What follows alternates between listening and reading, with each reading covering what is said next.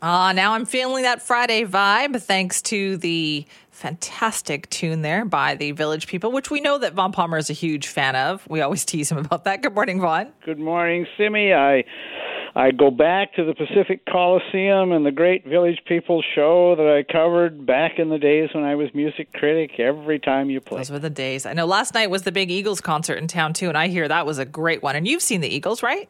Uh, no, I never have. What? Never in no, all their no, different iterations? sheltered life. I mean, there you go. Talk about my cultural priorities. I saw the Village People. I never saw the Eagles. You know what? That actually I stand by my decision. Wow, that says a lot. That says a lot. Now, you and I are both big readers, so before we get started talking about politics, let's just talk a little bit about the the death of Hilary Mantel. Great book. She really did revive that very intricate uh, genre of historical fiction, and hers were very detailed. The books that she wrote. Very much. I mean, I read a lot of history, but and I, and I know a lot of historical eras uh, from reading history, and yet along comes Hilary Mantel, and and she retells the stories around King Henry VIII in a way they've never been told before. She she uh, I mean, her historical research is good, but the amazing thing she does is she takes the characters and the circumstances and decides to tell them differently.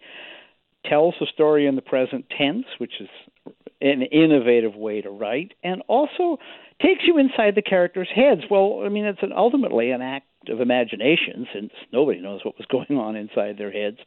But I very very impressed. Uh, if somebody wants to go and see what it's like, uh, there's an interesting experiment. Uh, pick up Wolf Hall, her first book in the series, which tells about Henry VIII and Thomas Cromwell and Sir Thomas More. And then rent, if you can find a video store that still exists, uh, A Man for All Seasons, which was an Oscar winning film from 1966. A Man for All Seasons, Sir Thomas More is the hero, uh, Thomas Cromwell is the bad guy.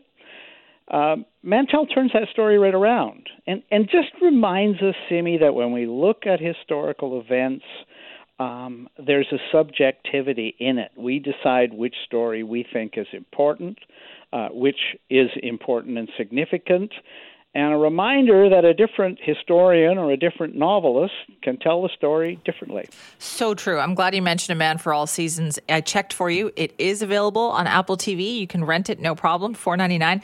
Also, one of my favorite actors of that era is in it, Robert Shaw. I love Robert Shaw. Yeah, big fan of Robert Shaw. You know, does any clip on YouTube get more traffic from the movies than Shaw's famous scene with Richard Dreyfuss in Jaws? Uh, partly improvised, and it's one of the greatest pieces of acting you're going to see anywhere. I think my argument has often been that that is the greatest monologue in the history of cinema. I think it's so good. It's just phenomenal. Yeah. It's anyway, so. Anyway, yes. We could go on for We some could. time. We could go back and talk about the Village People for that matter. I, can hold forth on that in Well, we're time. just recommending some books to read for people, some movies to check out. And Yeah. you know what? We're also going to talk some politics this morning because let's talk about Isobel Mackenzie. Now, I have long thought that Isobel Mackenzie is just incredibly effective at what she does.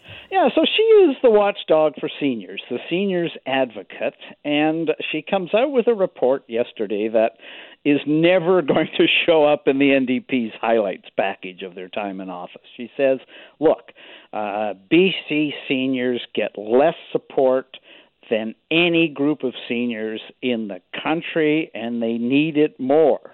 Uh, because of the cost of living, because this is an expensive place to live, because Canada's federal pension plans haven't really kept up with the soaring cost of living.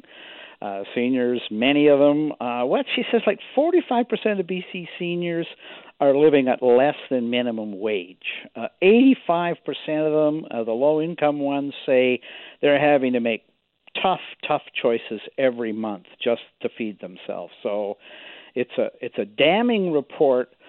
Uh, she did something very interesting. She looked, you know, the, the provincial government will say, well, you know, pensions, that's not our problem. She said, hold on a minute. She looked at nine different types of support for seniors that are available across Canada. So, income supplements, help getting hearing aids, dental, uh, a long list, nine. And she said in BC, where some of those are offered in other provinces, only two of those supports are offered in BC, and even those are inadequate. So this report does not let the New Democrats off the hook. She says they're accountable for BC seniors having the lowest supports of any group of seniors in Canada. Yeah, when was the last time we even heard an announcement about seniors in this province? Well, you know, the government, of course, uses its vast resources to tell us the good news. Uh, we depend on watchdogs like Mackenzie uh, to tell us the stuff the government isn't telling us, and she does that well. But here's something really interesting. I, I mean, I call her a watchdog, but she's not the same as the ombudsman. She's not the same as the auditor general and some of the other watchdogs. Her office is not actually independent of government. She's essentially a senior public servant. Uh, and when the office was created under the Liberals, Simi, years ago, uh, the, the New Democrats opposed the way the Liberals were setting up the office because they said, hey, this person isn't going to be independent like the ombudsperson. Uh, this person isn't going to be willing to speak truth to power like the Auditor General. She's going to be afraid to speak out because she's a civil, a civil servant. If she says too much, she could be fired. Well, I think that the New Democrats have discovered in office that fear is not actually a word in the Mackenzie lexicon. I, Simi, she's not independent really, but I think the other watchdogs could learn from her.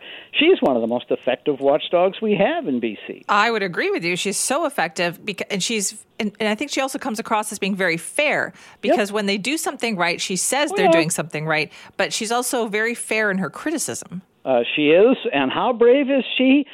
Simi, she actually took on Dr. Bonnie Henry at one point, and man, that one takes guts. I have the hate mail to prove it. Uh, it was a, Mackenzie was conducting a survey of how seniors fared in long-term care during the pandemic, and she wrote a report saying it had mixed results. She thanked everybody who cooperated, and she dared to say that there was very little cooperation from the public health officer. Dr. Bonnie Henry and her staff did not cooperate in that review. Uh, we can say many good things about Dr. Bonnie Henry, but she does not appreciate independent scrutiny. No, it doesn't sound like it. So, yes, you know, a couple weeks ago when the government made their big inflation announcement, uh, they didn't talk about seniors, and in fact, I had a whole lot of emails from people following that announcement saying I didn't hear anything about you know, say me uh, of, of a certain age, and so I think there's there's a lot of she's right. That's why it resonates so much. No, I agree. You know, and, and it's interesting because, uh, as with the criticisms that come out on the healthcare file, and we had that report this week from uh, the independent doctors, um, always have associated the NDP with strong support for seniors and strong support for public health. And you're getting a sense of what it's like now, Simi, to be in government for five years. You start being held to account for the gaps between the language you talked in opposition and the results in government. And after five years, it's pretty hard to turn around and blame it all on the previous government. Uh, you're going to be more and more accountable for the lapses and the gaps yourself. Very true. Vaughn, thank you. Bye bye, Cindy.